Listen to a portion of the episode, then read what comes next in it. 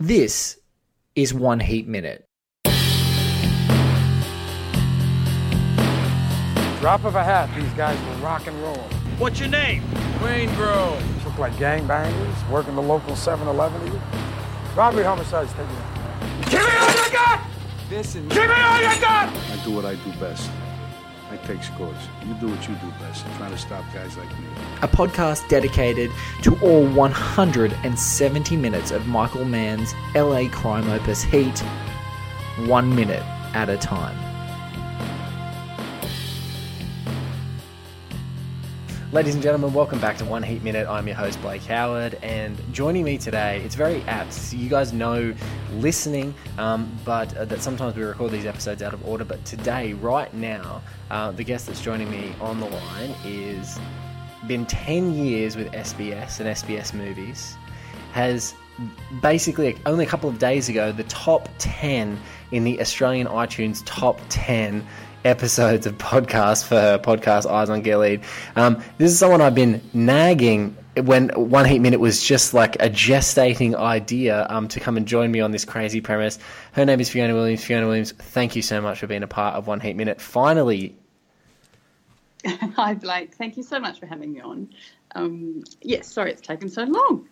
Yeah, you're busy. You, you know, you don't. These top ten podcasts don't don't record themselves. Um, so look, I have to make a confession. See, Fiona is a movie, movie and TV aficionado. Obviously, being an editor at SBS Movies and TV and all that other stuff.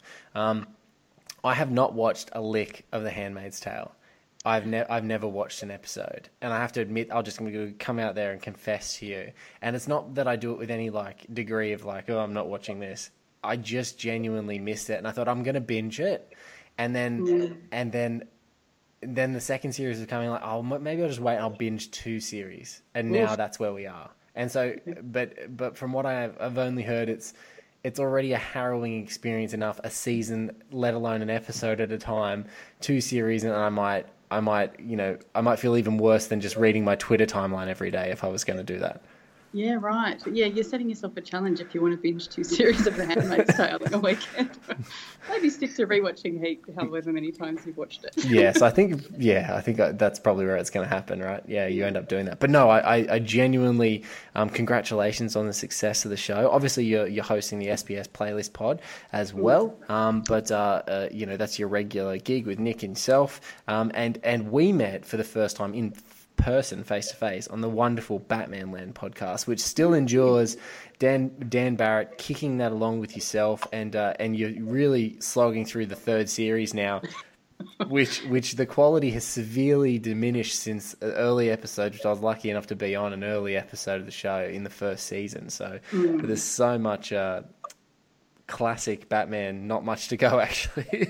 Yeah, we're in the home stretch, I think, with that one now, happily. yes, yes. yeah. Yeah, the production values have taken a plummet as, Oh, as, God. the show's progressed. for folks who are fans of the 60s Batman show, like the the- the first series and even the second series to a certain degree had like big budget movie budget almost like the highest possible television budget you could hope for. Bill Dozier and co who created the show, and then the third season just jumps off a cliff. Like someone just went, "Why are we writing these checks for this show?" and Yeah. cinched the belts. Um, so every you know the um, the conceptual sort of. Uh, uh, verve of all of the show creators didn't go away, didn't diminish, but the money did. Um, and so, you know, you've got nothing to be able to create anything that looks good on the screen. Yeah, and they've given up the double episodes. Yes, no more double Yeah, episodes. One and done. Yeah, pretty much. Alrighty. Well, look, we are um we're at the 66th minute 66th minute of Heat, uh, Michael Mann's 1995 crime opus. Uh, we are, uh, if you're playing along at home, we're not exactly queued up um, to the new Heat Definitive Edition. We're actually still on the Blu-ray theatrical cut, and I'll be specific with Blu-ray because lots of folks, um, um, uh, for some reason, there has been some tinkering with Heat being edited, so sometimes it's not quite queued up. But the 66 minute, which should read one hour five minutes on your time code as we speak, is in the middle um, of a really phenomenal conversation between Kim Staunton's character Lillian and Dennis Haysbert's Donald Breeden, and it's after an amazing line. It's like it's it's a line that Dennis Haysbert like crams into like half a second. He's just like, there's not, there's not a hard time that has been invented that I cannot handle. And he like says this, spits out this line, and bang, that's the closure of the previous minute. And they're in this really deep, meaningful conversation. Um, and then uh, the, the minute that we're going to watch, we're going to lead you into the sort of closure of that conversation. Um, and then a, a, a stark contrast in almost every way possible of another relationship, um, which is Neil and Edie. One of them, I think, and we'll get to talk about it with Fiona, extremely authentic and you know uh, supportive, and just has, has seen sunny times and seen hard times, and then another relationship which feels like a holiday. Feels like they're Yeah. both on a, a bit of a fantasy land. Fiona, what do you, what do you think? Absolutely, yeah. One, one's running off to New Zealand. But, um, yeah, a couple have done a lot of living, and then a couple that barely know each other. Yeah. So we're going to watch this minute together now. You guys can have a listen along. And then Fiona and I are going to come back and unpack it. And then we're going to talk about just heat in general as we do. So have a listen. that I cannot handle.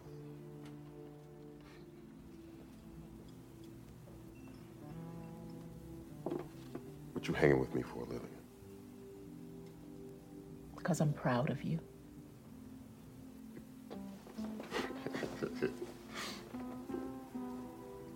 You proud of me?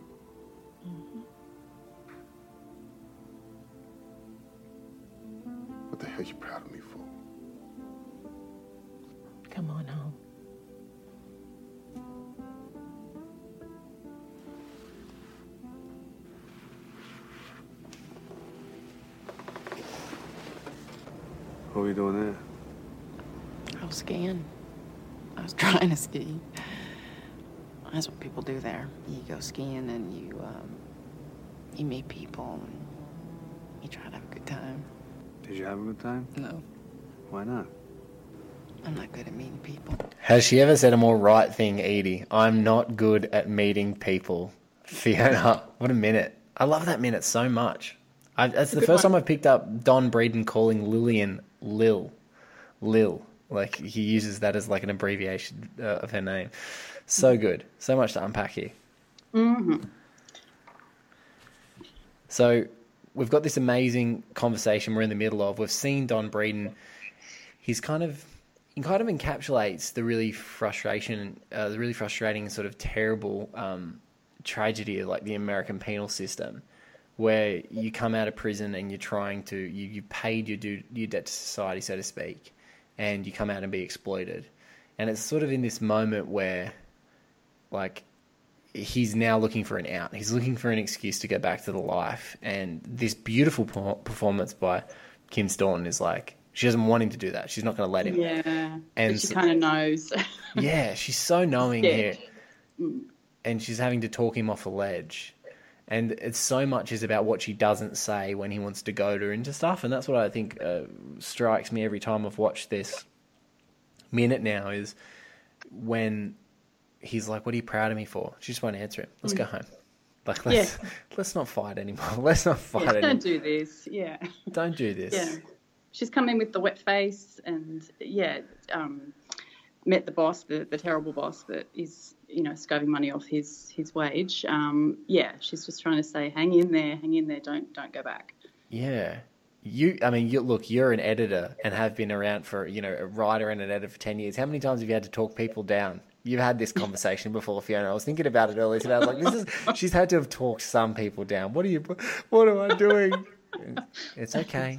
All right, just give me the piece. I'll have a look at it and Yeah, Get it's going to be all right. We'll give it a good sub. give, give it a good. I mean, su- it's much the same, much the same.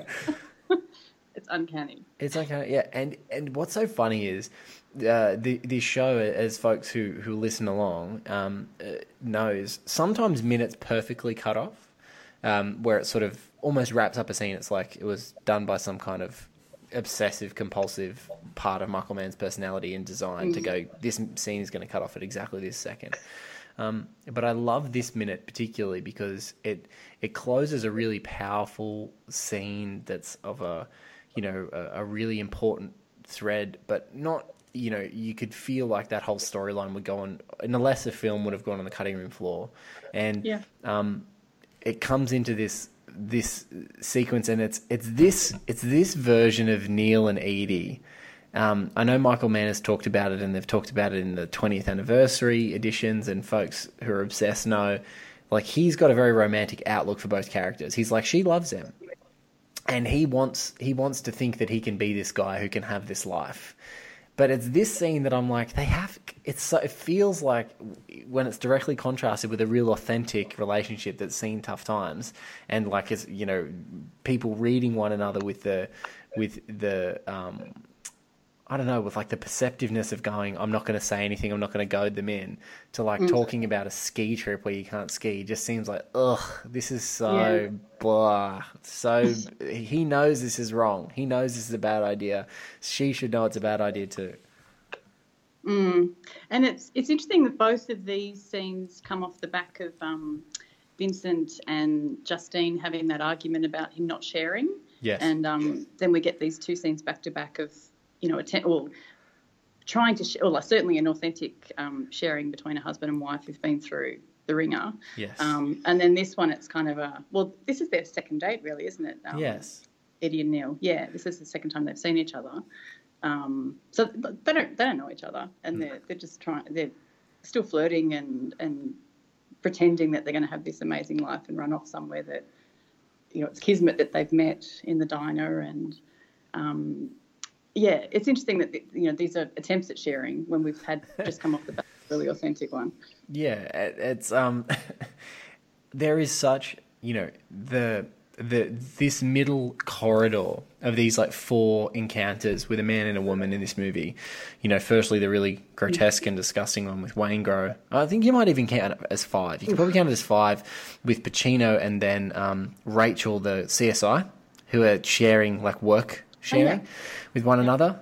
I'd never thought about that until now. That's a new discovery, right? That's five actual conversations that happen here: the work husband and wife, and then go home to the um, pr- um, uh, the the real husband and wife at home. But you're right. I love each of them complement and do are are almost like fulfilling a gap that the other conversations don't explore.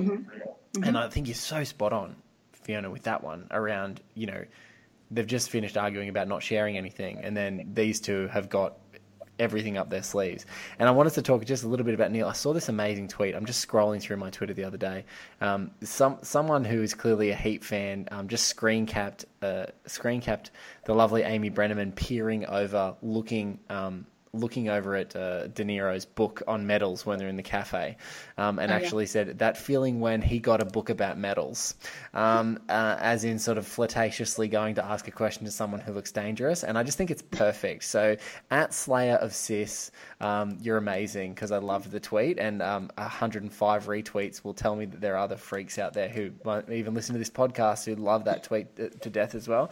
But it's like he's so hostile when it comes to here. So now seeing him in that very relaxed, you know, even just visually, um, when you look at you look at De Niro here, no no grey jacket of uh, that he's worn for the entire movie. Yeah, right. Um, just really, it's it's much more open. Everything about him being closed off, and now it's all it's almost like sunshine. You know, they've got this luminescent city there. He's talking to her, flashing back and forward. There he is, and Yeah. me- messy Amy Brenneman's hair right there. Everything's relaxed in this. That's right. It's all cl- you know mid shots. We're not looking through, looking out over LA and anything here. It's not the big panoramic shots. It's No. you know talking and sharing. You know. Yeah, we're sharing. It's Yeah, our second date. I tried to ski once. What did you do there? I did, you know, went to university. Da da da da da. Mm. Um, you, you're a film critic. Has Heat been on your? Has has has this film a film that was ever on your list of like this is a really great film and people don't talk about it enough, or was it something that you've had to revisit over the years and go, yeah, this is okay? And if so, what like where does where do these relationships does that elevate the film for you, or is, where where do you stand on it, Fiona? Yeah, right. Um, it is funny. I, I saw it back in cinema release back in 95, ni- or 96 yeah maybe in Australia? '96. Yep, Yeah, it was yep. like in February. So um, it might, I was thinking back. It must have been uni holidays or something for me. It was my final year. Um, so I pretty much saw everything that, that came out. Um, Yes. Probably at the Roxy Parramatta, I think. Oh. Saw it. You know, The building lost. still exists. The building still exists. Um, Yeah. But I think it's a nightclub now in Parramatta It from, is, from being Seedy nightclub. so- Yeah, there you go. go. Just to age myself, they were still showing films at this point. Um, yeah, so and saw it then. I haven't actually seen it since. Um, so you know, admired it, um, heard it spoken of, you know, in the anniversary and whatnot. But I, I've never actually gone back to watch it. And being on your show has given me an excuse to go and revisit it. So There we, there we go. you know, 20 odd years later. Um, and yeah, so like I absolutely see the value and I can see that, you know, much, much copied since. Um, Yeah. yeah, do love it as one of Al Pacino's last great roles before Yeah. he, you know. Where does so- he take the swan? See, there's so many. There's a lot of conjecture about where they, where they both take the swan dive off their Mm. respective career paths. I think this is one of his very, very best. There's like maybe one or two after. There's there's got to not be many more because there was the resurgence with Sea of Love, and then he sort of does the run up, you know, through Oscar. He does the Insider next. The, the Mm-hmm. Insi- that's that's the that's a I, th- I I would put that up there at all time Pacino um, performances. But then there's not too much after that. You're right. You're very right on that. Yeah. I think I think you maybe looked at me like Lillian looked at Donald Breeden when I first told you about the podcast. you were just like, oh, yep, yep, that sounds, yep. You should probably go home. Okay, Blake, just No, just no, go no. home. I, no, I I'm- hadn't no, I'm just kidding. while, I'm so. I, I doubted my uh, credentials on it. But uh, I, I really enjoyed going back to, to watch it and being really conscious of the minutes ticking over and looking at. Um, I mean, as it turns out, my time code was a little off. I was I was watching one of those versions that was a tad off, um, but nonetheless, yeah, still seeing you know how much a minute can make a difference. So no, it's fascinating this project of yours. It's uh, yeah, I'm, and there are so many movies. Um, and I was just thinking about it, like on a completely different random tangent. Um, I won't mention the film, but I was watching a terrible Australian sci-fi film, um, just because it probably doesn't need any more flack than it's already gotten. Um, and in two hours, I was like befuddled at how many times I was desperately reaching to grab my phone, and I had to stop myself very consciously, like over and over again. Don't grab your phone. Just wa- try and watch the movie. Don't watch. Grab your phone. Don't, you know, go to Twitter as as as, as a reflex of home viewing occasionally. And and then I watched the like the I watched the Incredibles with my daughter today, and I'm like, so so much happens in 40 minutes like so much tension and drama and action and you know so, so much shorthand with the different characters working. I'm like god brad bird and obviously animators can't by virtue of their whole profession can't waste a second can't waste a minute. But that's what i mm. admire most about this movie. It's like really great films don't waste a, a single breath. Like or, or when you you or when they do take that big inhale and they feel like they're giving you a little bit extra than some of that really phenomenal economy that comes down in a lot of films you you, you can look into it and go there's something else something else going on here there's some some other part of this that maybe I'm I'm missing and that yeah that's what's really really enjoyable about this and what I think some of the imitators that you talked about or some of those things that have attempted to copy it probably less overtly than something like Den of Thieves, um, which I'll talk about in a later podcast. Um, but uh, yeah, there's like plenty of imitators that have tried to go out there, and they just seem to seem to not get that this whole middle section, a big part of it, which we're talking about, talking about that connective tissue between the scenes, is so much about like it's almost like the the emotional backbone of the movie. We're just sort of riding that before we get into some of the the next you know more climactic, action orientated or real Yeah. tense uh, high scenes. No, totally. And and I think coming back to it twenty odd years later since I first saw it, you know, I'm older now, obviously, and yeah, like just and I don't think I'd given enough credit to how much the women do have a role in this. You know, like it, Yeah. sure, you know, they are the wives and girlfriends, but there's they're complex, and you you know their concerns do have weight. Um, especially Justine, I think you know she gets she gets a good. You get more insight into her. Yeah. What a Yeah. what an amazing actor! What an amazing Mm. actor! She just there are just some of those performers where you're just like now now they live in great TV shows like Handmaids and like you know American Horror Stories that are on a Mm. Yeah. completely different genre tangent. You know, like they they they end up going and doing these great performances there as opposed to cinema. Uh, but yeah, this is at a time when she was like, you know, I'm, I'm just shocked. I'm like, how did she not win an Oscar? Like, how did she not win an O- like, or get a nomination for this movie? It's just out of control. Um, It's such a great performance, Mm, it really is. Yeah. and um, but I, in the minutes that we're in, um, in in the minute now, it's does it you know you're you're obviously very familiar with like prestige TV at the moment as well. Does like does a movie like Heat now not even get discussed because uh, as a film because it's got too much opportunity to be broadened into TV? Is that why it's kind of like it feels like a bit of an outlier? Um, Like if you were looking at the if you're looking at the Heat script today and you were one of those folks that was in power to go, this is excuse me, going to be a TV show or is going to be a film? Do, do you think that you go, no, that's definitely a TV show. That's a limited series or that's a that's an ongoing series. Well, I mean, possibly with the focus on the relationships, like it does, um, you know, you- perhaps could see it as an HBO or, a, you know, like a, Yeah. um, have a bit of a longer run to it because there's so much more than just the straight, the bank heist scenes. Um, you know, like I think it works amazingly well as a movie. Um, but yeah, you, you may, yeah, it could be a, a Showtime or an HBO um, series these days. I don't know. Um, Yeah, Yeah. I, I don't. I don't want it to be. I don't. I don't want it to be. I don't think. I don't want it. I don't think I would want it to be a movie. Uh, sorry, I don't think I would want it to be a TV show because I just get the feeling. Maybe it's because I've been watching too much Netflix with a recent time off, um, but I'm just like everything feels too flabby. There's like, and and you, you may talk more about like say The Handmaid's Tale of something that's made with perfection and economy or something like that. Um, but I just feel like everything gets a bit too flabby when it's in in the modern era. It's like everything could be shaved by half an hour. And this movie that runs 170 minutes, I wouldn't shave a minute. I'd be like, nah, this stays. Don't cut anything. Keep it all. It all serves a a really clear purpose. Even though uh, I, I think this corridor, these this now four slash five conversations that happen over and over. Um, is now where I think I'm gaining my most appreciation of the entire work of the film because, like, if I had to ask anyone before I started this project, like, what are your favorite moments in the film? It was very rarely like Neil and Edie talking about skiing.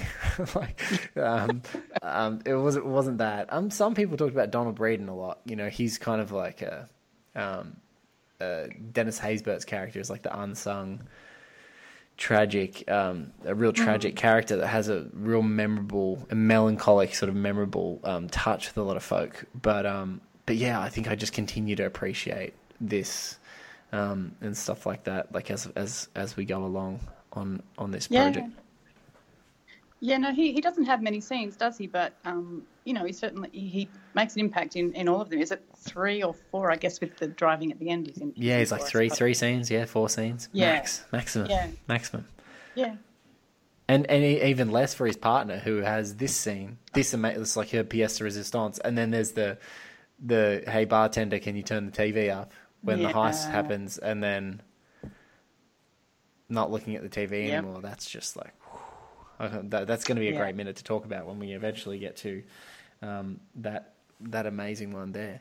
Um, yeah. It's a little footnote to this one, isn't it? yeah, there's lots of Yeah. there's lots of great little, um, you know. There's not very many loose ends that happen at the end of Heat. One big pronounced one is the the Chris Shiherlis. You know, um, Charlene, the amazing Ashley Judd, gets to sort of give him permission to walk away, um, and he has a good Yeah. enough fake ID to get away from the the uniform police um, to sort of make his escape.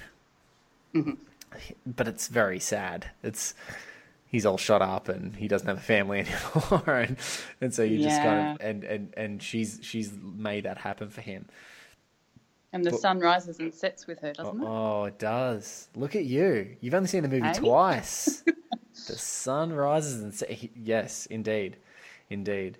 Um that's a good that's a really good line. That's one of the great lines in this movie. There's so many this is very quotable dialogue. This is very quotable dialogue. For obsessives that's a good one. Um, you know, if your girlfriend's never seen Heat as a recommendation, you know, you know, your girlfriend, fiance, wife, that's a good line to flick her in a text now, now and then about her and the kids. Um, sun rises and sets with you guys. Um, but no, that's He sees this film and knows that you're quoting that. just tell her to go to the other room for just a quick second to get a drink. Can you, sweetie, can you just grab me a drink just so you don't see all the dialogue I've been quoting for 20 years? Um, yeah, no, it's See, I, had a very different experience in my first watch. I, I'm very envious that you got to see it at the, at the theater because my first theatrical experience of Heat was only like a couple of months ago. Um, and Yeah, I right. and I watched it because there was an American Essentials Film Festival, and I watched it in a packed audience um, at, at a pa- at a Palace Theatre, and it was a really interesting audience to be in. And I wanted to ask you, like, um, what was your audience, or do you remember? And and I wonder you're watching it, um, revisiting it. Do you remember like? Leaning a Pacino or De Niro way because the audience I was in very recently just ate up Pacino's performance in a theater because it's a you know it's a harrowing film as far as like you know there's some pretty high order violence. It's very mm. emotional. Like these sequences particularly we've got some full on emotions and very well articulated you know problems of marriage and you know adults getting into arguments together like properly. And then Pacino's really sardonic humor just like made everyone just go, oh, like a nice little release every time that he said something as that Vincent character. Um, was that something that you found along the way, or were you very much like Team De Niro, as a lot of folks are? Yeah, I I mean I I was Team De Niro, I think. Yeah, and I mean that cafe scene, the, the diner scene, we haven't got to that yet, have we? No, No, really, no, they haven't even met yet, have they? no, Um, no. Oh well, they technically have been in the same space. I say when Pacino is looking down at De Niro as they as they walk out of what he calls a convention, um, when they walk out of their dinner, they've been in the same area, but not in the same space just yet. No, Yeah, top down kind of view. Top-down um, view. And this is the end of that night, isn't it? So this is still after the, the dinner. This is is it? Yes, yes. Sequentially, yeah, just after the dinner. Yeah. Um, oh, yeah, because the, the, the cops went off to party. Yep, so it's kind of right. mid morning um, that evening. Yeah, that's right. Yeah, um, yeah. No, I, I, I was Team De Niro, um, and and another scene I, I don't think you got to yet the the Hank Azaria scene. The, Yes. uh, The great that- ass. Yeah, that, that Come on, you can do it. if you want to do it, Fiona, this is the only podcast you can do this impression on, and it's fine. I can't remember the I- exact wording, but it's about the big ass. The great ass. Oh, the Yes. great ass. The great Sorry. ass. And you've got your head all the way up in it. Yeah. Yes. One of the great scenes. Yeah. One of the great scenes. One of the things. you didn't like it? You know why I call it one of the great scenes? Is because it wasn't the line in the script. Or there wasn't the reading of the line in the script. It was them, um, it was Pacino vamping and improvising.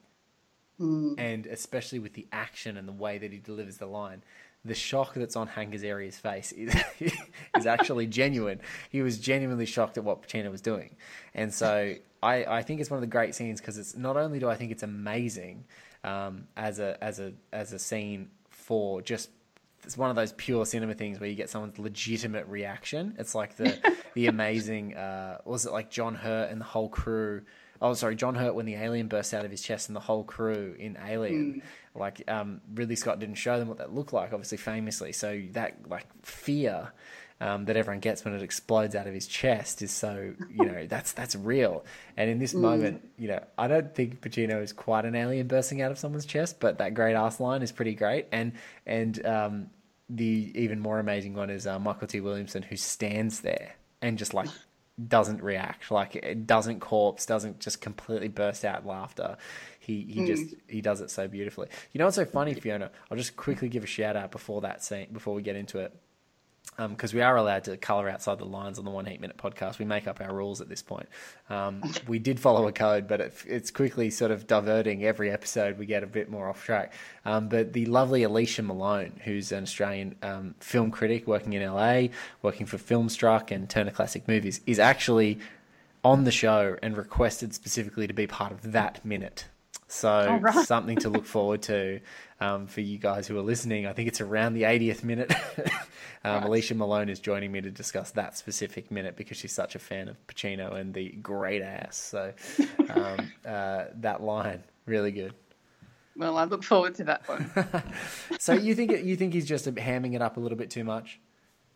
well, I think he, he's not. Um, it's only a couple of films past um, Of a Woman here, isn't it? So I think he's doing a few of the who-ahs. Um, Yeah.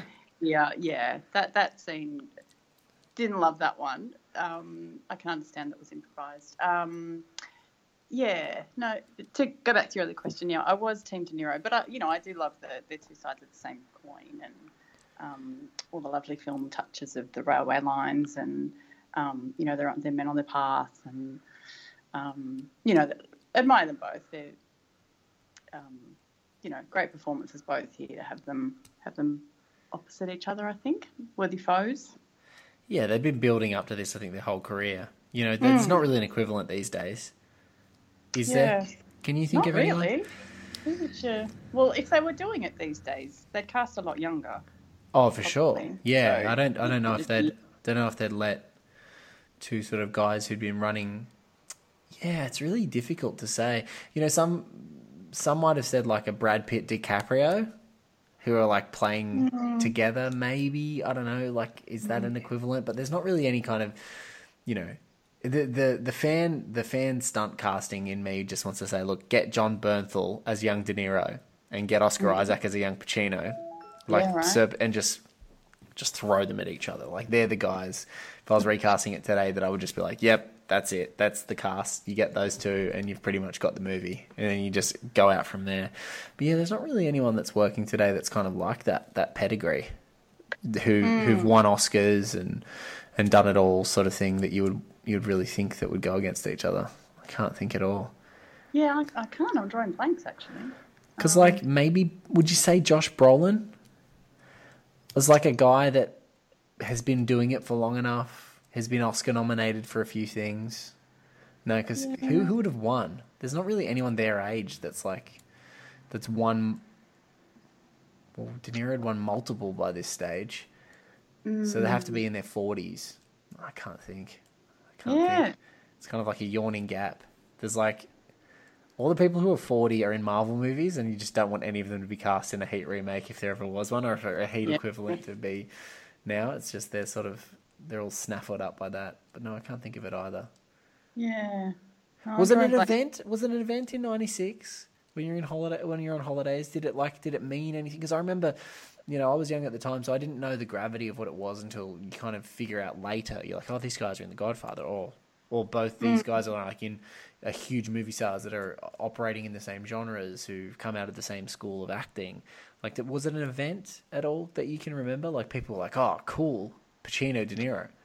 Yeah, together at last. Um, yeah, I mean, yeah, it was a big deal for sure. Um, and like I say, I was watching pretty much everything that came out. I was, yeah, in holidays, a terrible waitress, and um, yeah, it's always sort of finish my shift. Was that was that hold on hold on hold on clumsy is all was that out, was yeah. that you that was your own review that was your own Yelp review of yourself just there just thrown in Oh, it was like I'm a terrible I was a terrible waitress clumsy and then went and watched a film to feel better is that what Yeah, happened Yeah, pretty much. Yeah, sort of with that day's spaghetti bolognese on my on my outfit or something. But um, yeah, so I'd, I'd often you know finish a shift and then I, w- I worked in Parramatta, so it was just the Roxy and it was just down the road. So I'd often take myself off to spend my tips on the movies. wow and and and and that's a good tip you're like yep that's that was Yeah. worth it that was worth the hot tip. spaghetti that was that was that was totally worth the spaghetti oh, yeah, I should clarify whatever tips I managed to make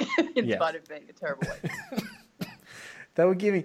Don't say they were giving you pity tips, Fiona. I don't believe it. I do not believe it for a second. to go do my dry cleaning. Look, Yeah, this is your so- alternative. This is this is an alternative history. You can color whatever that time in your life in Parramatta as a waitress when you saw Heat. You can you can change the history here. You can do some fake news and just say, look, Noel's a fantastic waitress. Got lots of tips. And I went. I, I still had plenty of money for those things I should be spending it on, but I still went to a movie. That's good. Yeah, right. Okay. We'll back it up. Back it up, and I'll, I'll that. I'll cut No, that I'm out. actually thinking, well, like with Donald's trajectory, he with a terrible boss. Um, you know, he's trying to make it in the um, as a short order cook and, and whatnot. Yeah, I had some pretty terrible bosses in my experience in the hospitality industry. I mean, I'm Yeah. just trying to relate here to uh, to the scene, to the minute we've got. But um, Yeah, Bud, Yeah. Bud Cort. Bud Cort is a nasty individual. I don't. I've worked. sure I worked in hospitality too, and hospitality has that famous thing of people just. I don't know. They almost like treat you like the produce you're serving in a sort, sort of way, and I, I, I think that that's um, that's so evident here. And I have to say, like with Lillian, one of the things that I just love about um, Lillian there is kind of like I met the boss, Yeah. She just doesn't. Again, it's one of those things of restraint. There's the things that you don't say in, in the minutes here. Like at the, la- at the latter part of the minute, we can sort of laugh and chuckle at you know um, that sort of false second date conversation because you're just trying to find anything to talk about other than the fact that you had a one night stand on the first night and maybe we should just go do that again because that was fun. Um, Yeah. The but in that authentic conversation, she's like, I saw him, and she knows like everything I love about her character. Everything's about diffusing. Like, you know, you got Justine in the previous scene who's like forthright as hell and is not wanting to get into an argument, but is super clear. And then you get Lillian on the flip side, I think, who is choosing all the ways to not make this a conflict, like Yeah. not give him an excuse to, To bail. to yeah, like not give him an excuse to bail, not giving him, giving him an excuse to like to to fire himself up. You know mm. about it, like you know they're in a bar. He's clearly had a few drinks. Like, mm. let's not make any conflict here. Let's not make a situation where you're going to get angry and cross, and then someone's going to have to say you're cut off, and then that makes you more angry and cross. I just feel like that's a person who's had to diffuse a conversation. It's like you know, we, I think all of us can relate to having a friend who's maybe had too many drinks at a night out, or maybe we've been that person who's had a few too many drinks, and uh, and you've got a friend who comes over and sort of talks you down. Like if you're a bit frustrated, they're like, "Yep, okay, yep, that must have I met that person. Yep, okay," and just everything about it is so perfect for everything that she doesn't say. And I think that this Yeah. what's so great in this movie is so many of the performances are about how they're conveying emotion without saying stuff. Um, even though it's quite a lengthy script, you know, you, if you looked at the shooting script or the working script of Heat, you'd see how much they pulled out, how much wordiness is gone, um, and how much reliance on a on a on on people exchanging a look, a glance, a you know, an angry Michael Cheritto, Tom Sizemore look at a bar or a diner or a very understanding, you know, I've just been rained on face of a, uh, you know, uh, uh, of Lillian Kim Staunton just uh, across the table. Yeah, exactly. Yeah, and and like you said before, you know, when he he challenges what what the hell she's proud of him for, it's don't even give an answer because he'll just try and undermine it. It's just no. Let's just let's just go home. Yeah, let's go. yeah, yeah. What are you mm. proud of me for? Like th- th- that's such a even this, the tone. What are you proud of me for? Yeah, Like he he's not going to hear her even if she did have a really great answer. You're so No. right on that. It's like he's not going to hear her. Let's go home. yeah. Let's That's go a home. Let's. I love that. That's a better idea. Let's go home. That's such a such a better idea. Oh man. Well, look. From understanding, look, talk, you've just had it. You've had a, a glimpse into the life of, you know, Fiona being your editor and talking you off the ledge there and understanding. Um, folks, if you're listening, um, guys, the, the, the best place um, that you can find Fiona um, is obviously um, SBS movies. Um, if you're in Oz and you're frequent SBS, um, that you'll you already know what I'm talking about. Um, but if you're a Handmaid's Tale fan, and you know, God damn it, I hope you are. Fiona has an amazing podcast with a, a cachet of guests um, um, called Eyes on Gilead, um, which is in the top 10 in Australian iTunes at the moment and is going gangbusters all over the place. Also, the host um, of the playlist pod, and also, if you're a Batman 66 fan, is on Batman Land. Fiona, thank you, firstly, so much for being a part of One Heat Minute. Thank you. It's been a thrill. Thank, Thank- you very much, thank you for uh, talking me, uh, choosing all the things not to say about how mad this project was when I was nagging you about it before, which I really appreciate. It's a little insight behind the magic of One Heat Minute. Um, guys, thank you for listening. You can find us at oneheatminute.com. Um, we are on Whooshkaa. The best place to probably find us, though, um, if you're on iTunes, um, is uh, just One Heat Minute. Um, you'll find it. You can subscribe to us there. Um, and all the other places where podcasts go. Um, we will be on Spotify very soon, um, so you can get on it there. Um, but uh, you can jump on there and uh, find us on the iTunes or on the Google podcast, the new Fandangle Google podcast. You can find us there too. Um, but thank you very much again, Fiona. Thank you. Thank you guys for listening. Thanks, Gus Franklin, for our web design, Paul Davies for our awesome theme, and we'll catch you around the corner on another One Heat Minute.